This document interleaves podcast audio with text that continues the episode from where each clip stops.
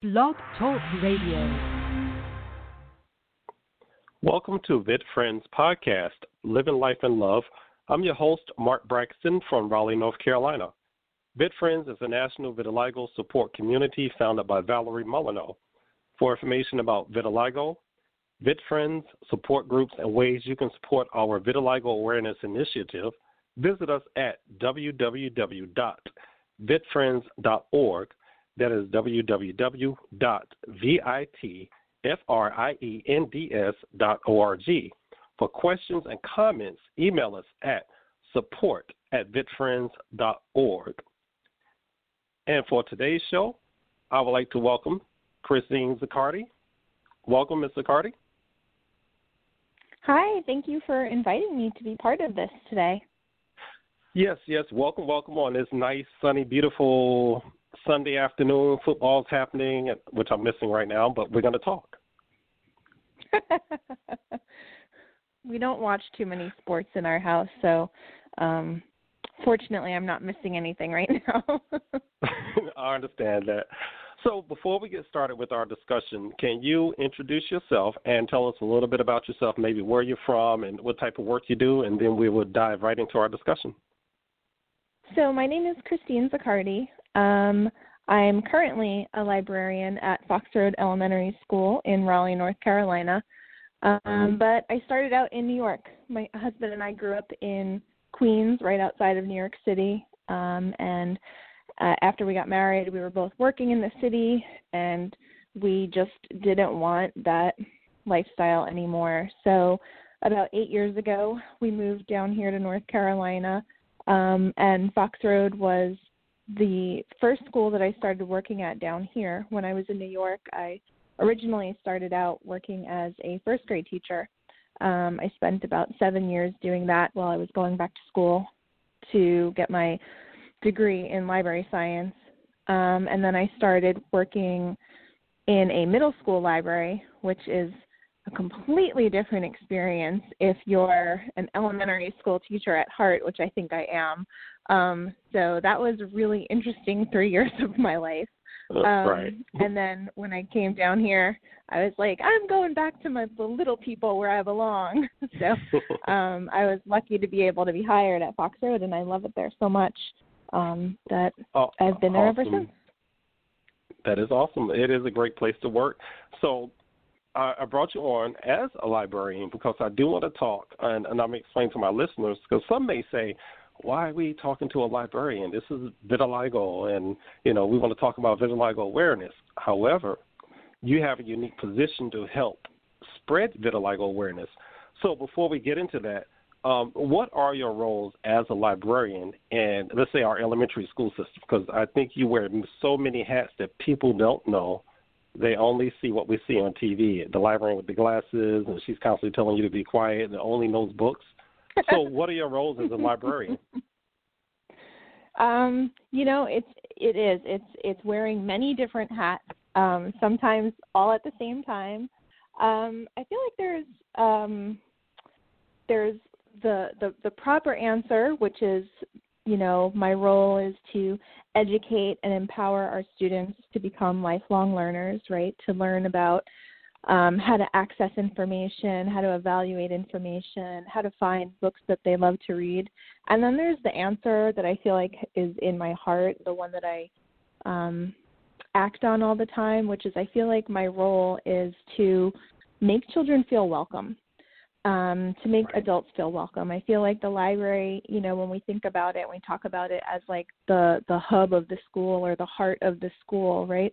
You want it to be a place where people want to go. You know, the reason I go to work every day and and drive, you know, 40 minutes to work is because I I love being right. there. I love what I do. It makes me happy, and I want people to come in and feel that sense of happiness and belonging when they're there. And I think our role as librarians, like you said, it's it's a unique position where we do have the opportunity to be able to push um, and further people's thinking and and further their exposure by the materials that we present even you know so far as like the posters we hang up just everything right. is an experience for people to be able to um, to see and to learn about themselves and about others. Awesome. So we work at an international baccalaureate school. Can you speak briefly on that and then talk about how your role may be a little bit different at an IB school compared to a traditional school, or is it the same?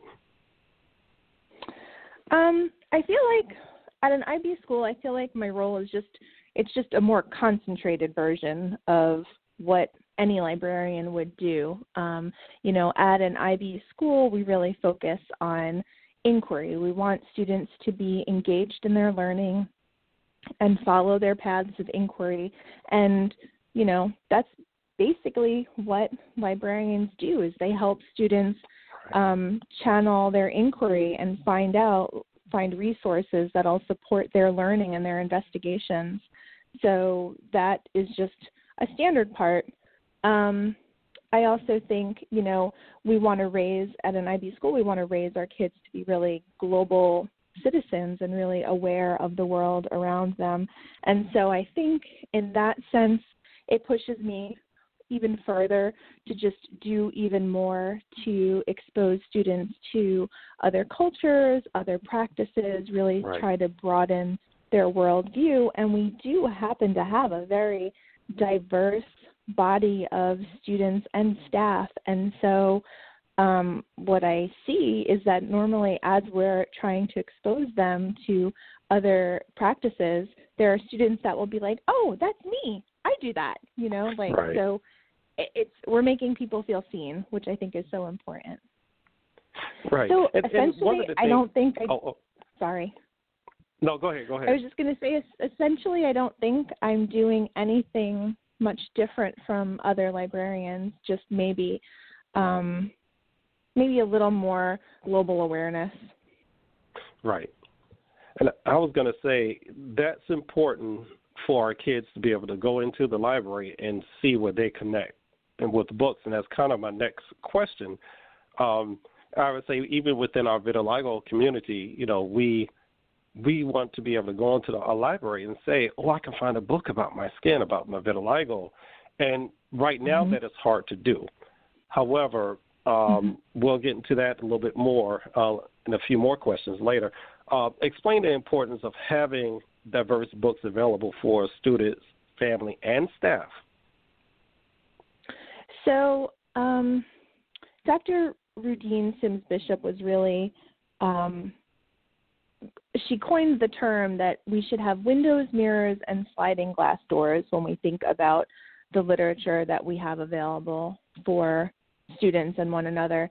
And the idea is that, you know, by having windows, we're able to look into these stories and see these other ways of living, right? What it could be like to to be someone else um, in another country, what it could be like to be someone else um, you know, of a different race, and we build empathy by doing that, right? Because we get an understanding right. by putting ourselves into the feet of that main character and being like, okay, wow, you know. And I, I think that's such an important, important part of our journey in education.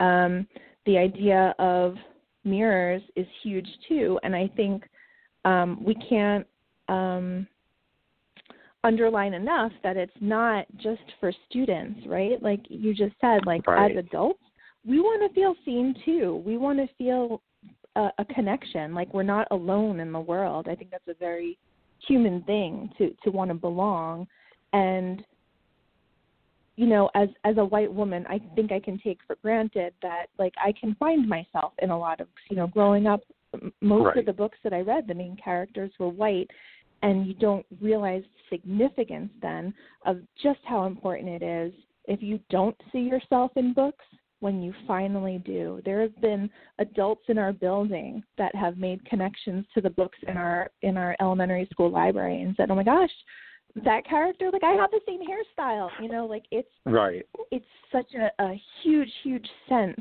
of of belonging and it's so important. And so um I think you know, I, I in general, I I feel that this work is important, and I wouldn't stop doing it. But the response that I see from staff and students, just you know, pushes me even further to realize look at how important this is. You know, every time a student right. raises their hand when I'm reading a story and a character is wearing a hijab and they go, "Oh, my mom wears a hijab." You know, that to me is like proof that we're um, recognizing and and saying like you're important to us. We see you. You're here, and look, you're part of stories too.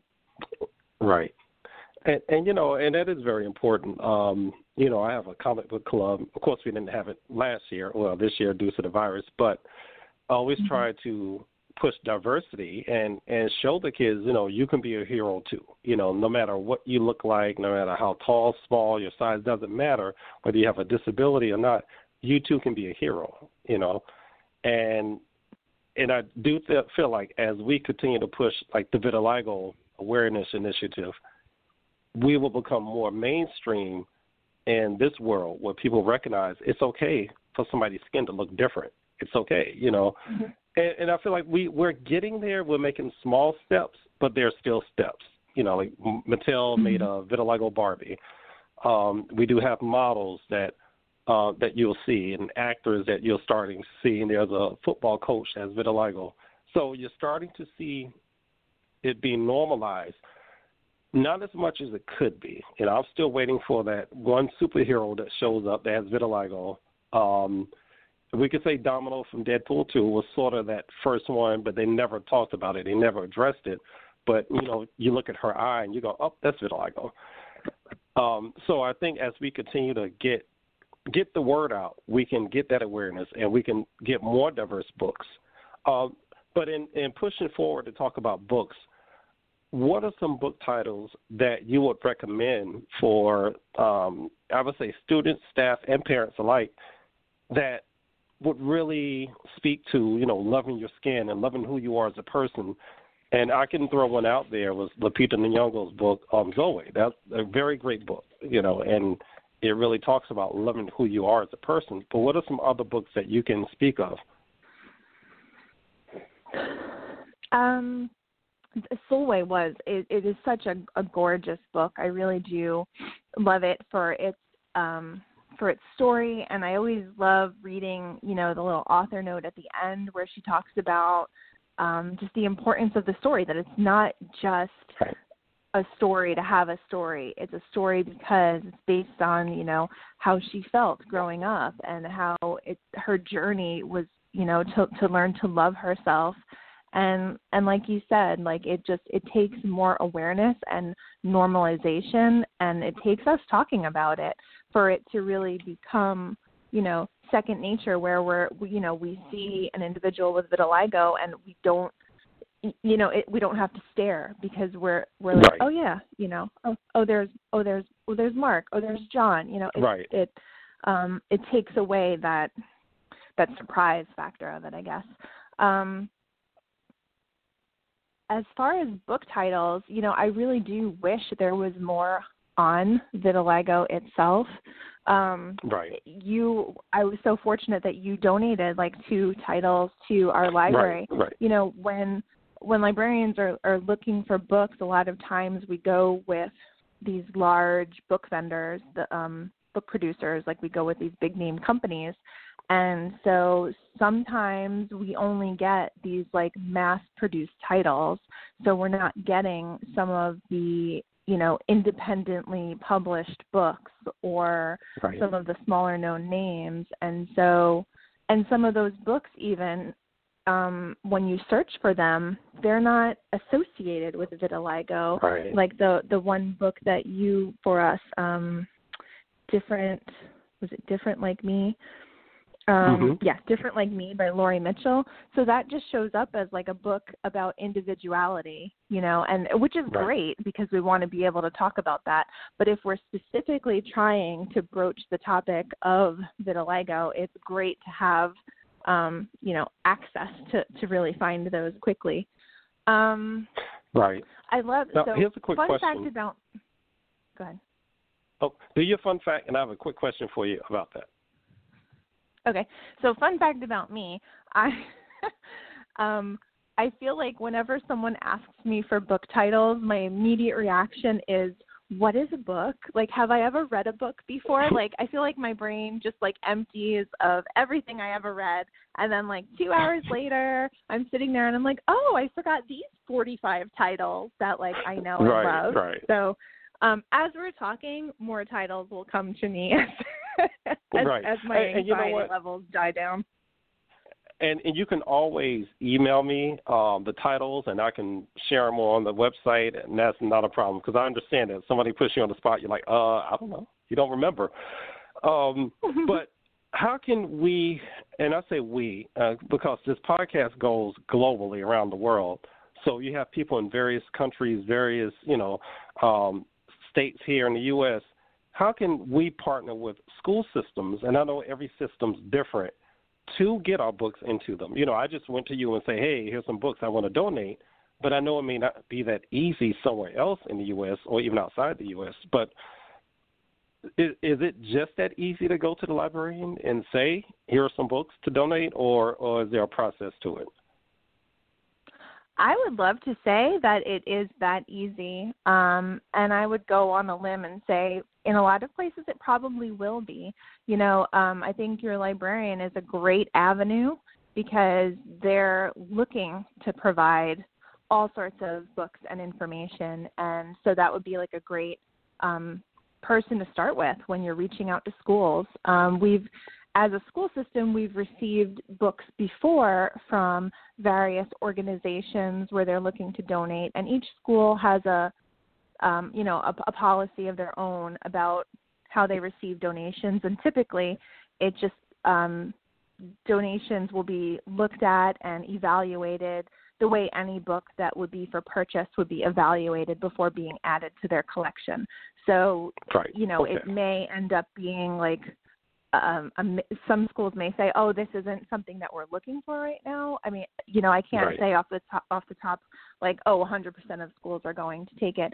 And I think part of that is because it's not so well known right now, and I I don't, you know, everyone's on this different journey of, you know, how broad their collection is um and and how how much they want to encompass and and part of that is education itself. So, um, you know, if you're looking to to to reach out, I would also include like some information just to like sort of pique mm-hmm. their interest and and and help them recognize the importance of why this should be a part of their collection and something that they're able to present and offer to others. Okay, and that sounds great. Once the world opens up where it's safely to go into schools to do, I know we can still do it virtually. But here, here's a question, um, and I'm not sure if you can you have an answer for it. But how could an organization like let's say VitFriends, how could we build a partnership with um, you know public and school-based libraries to you know do presentations and and submit you know like we have this book here but we have this offer we would like for you know him or her to you know present to all the students or present to a group of parents at a PTA meeting. How could we do that? Um again i think you know reaching out to schools you know at our school as you know we have an equity team so schools that have equity teams would that be another way another avenue of outreach besides just their librarian. Um, okay. Typically, um, within school systems, there's you know a centralized office, like a Department of Library Services, that you could speak to and sort of like you know try to top down make your way into the schools. Um, right. I think you know that that having and I know like right now, like you said, we can't, but having those like conversations with students, like you were a guest speaker last year, is huge. Mm-hmm. It's so important. And I think that is helpful because then you're you're getting such a large audience and you're um educating the teachers as well as the students at the same time and gathering everyone's interest and you know you start to have students asking for those materials. I find that a lot of times when I book talk things, you know, topics I would think, you know, a student wouldn't just automatically come to me and say like i'm looking for books where children are live in foster homes or foster care for example right. and if i happen to be book talking it all of a sudden kids are like oh my gosh i, I want to read about that like you know that's important to me so um sort of piquing their interest starts to get them to think outside the box of like oh my oh i can i can ask for this and sort of i always try to empower students to to know that like they can ask for things that they don't see like do you not see something here that you want ask me like let's see right. what we can do right. let's see how we can get it and that's good to know because can parents also come to you and ask, say, hey, oh, my child wants this book. Do you think you can find something to that nature? Mhm. Absolutely. I okay. you know, uh, budgets are always issues, but like libraries work together. So if there's a book that another school has, we ask, we loan, we interloan with one another. Um, you know, I utilize the public library when I can. Like we we try to be very crafty in nature of like how can we right. get because our ultimate goal is like we want to be able to to serve our patrons. Um, so there's a way I can get my hand on the information they're looking for. You know, I I do my best to do that. Awesome. So, um, my last question, and then I have some announcements before we have to wrap things up. Um, what are some other resources out there um, as we're doing things differently now because of you know the the pandemic and you know we have to go virtual for a lot of things are there websites that you think that we can utilize you know as a vitiligo community um, or and or organizations that you may know of that you think, hey, contact them. Maybe they will partner with you, you know, for future um, events. Because um, I, I don't know, I know you're pretty connected in certain ways, but I, I just want to kind of pick your brain a little bit. And if you have some of those resources, you can talk about them, and also you can email me. Um, so I was thinking about this earlier, um, and I was looking and seeing like what resources really are out there for for people that are looking for more information. So, like you have the Vit Friends organization. I know that there's like vitiligo support groups. Right. Um, I also was looking at um, TED Talks, and I know um, Lee Thomas has a TED Talk that I was looking at. I was thinking about how just being able to show something like that in school usually prompts huge discussion with with students and and staff um, and sort of making them aware. So um, those are some good resources you can use. Um, I I'm I'm not sure as to beyond that, like you know, um, how else to get that information out there besides the the support groups that you probably already know about.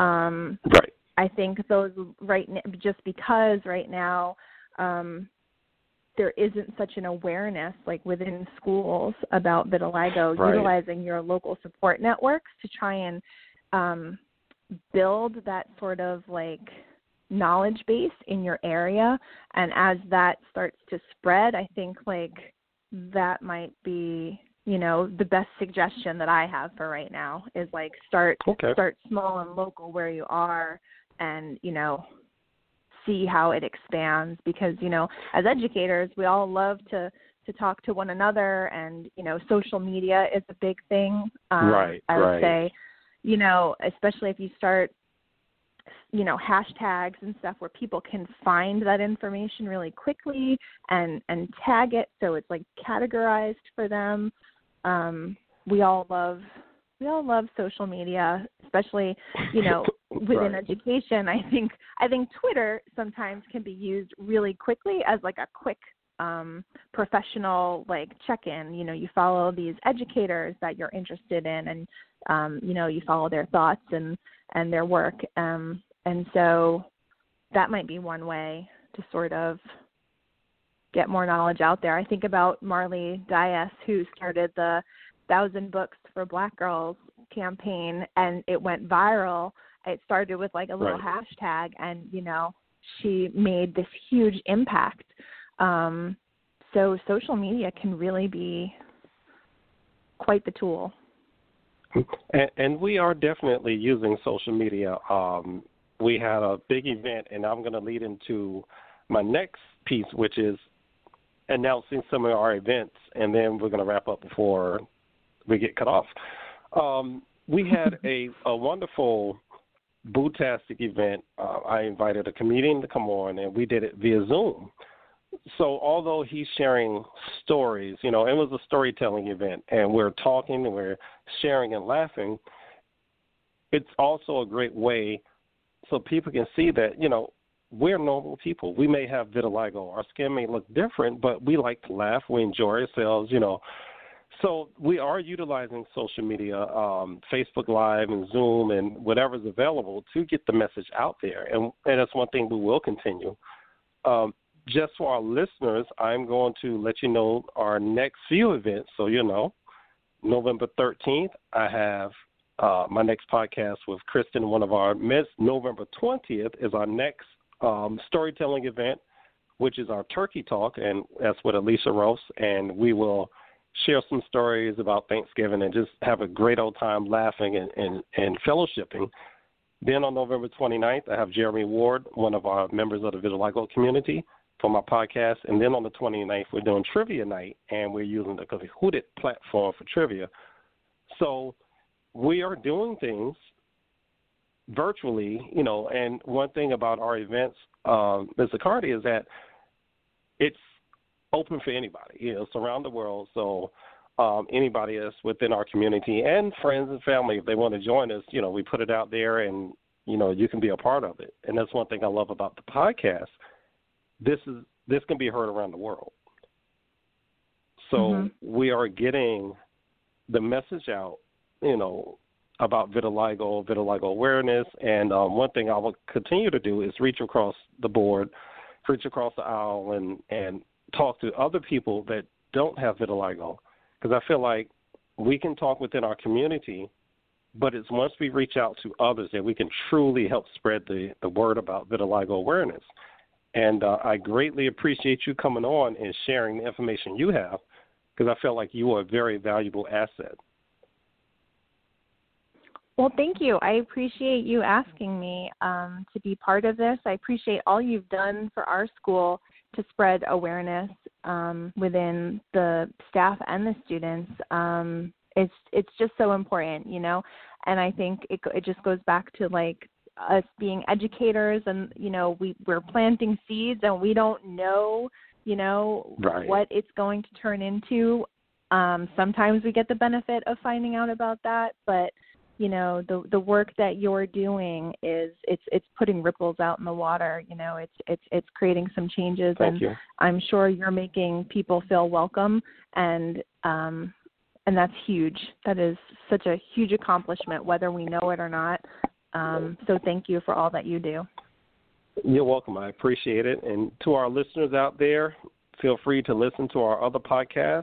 Um, if you go to blogtalkradio.com backslash VitFriends. You can find all of our past podcasts um, and listen to all of them. There's a lot of great information there. Um, from talking to educators to our members to kids, you know, there's a lot of information. There's something for everyone. But Ms. Zaccardi, I thank you so much for coming on board once again, and and you enjoy the rest of your Sunday. Relax, whatever you're gonna do, because Monday's here. Thank you. And look for an email from me around 2 a.m. when I remember every book I've ever read. I'll check it in the morning. I'll check it first thing in the morning. But for our listeners out there, everyone be safe. Make sure you wear your mask and wash your hands and social distance. And um, remember to love each other. That's most important. You'll take care. Have a wonderful Sunday. Bye bye. Have a too. good day. Thank you. Bye bye. You're welcome. Bye bye.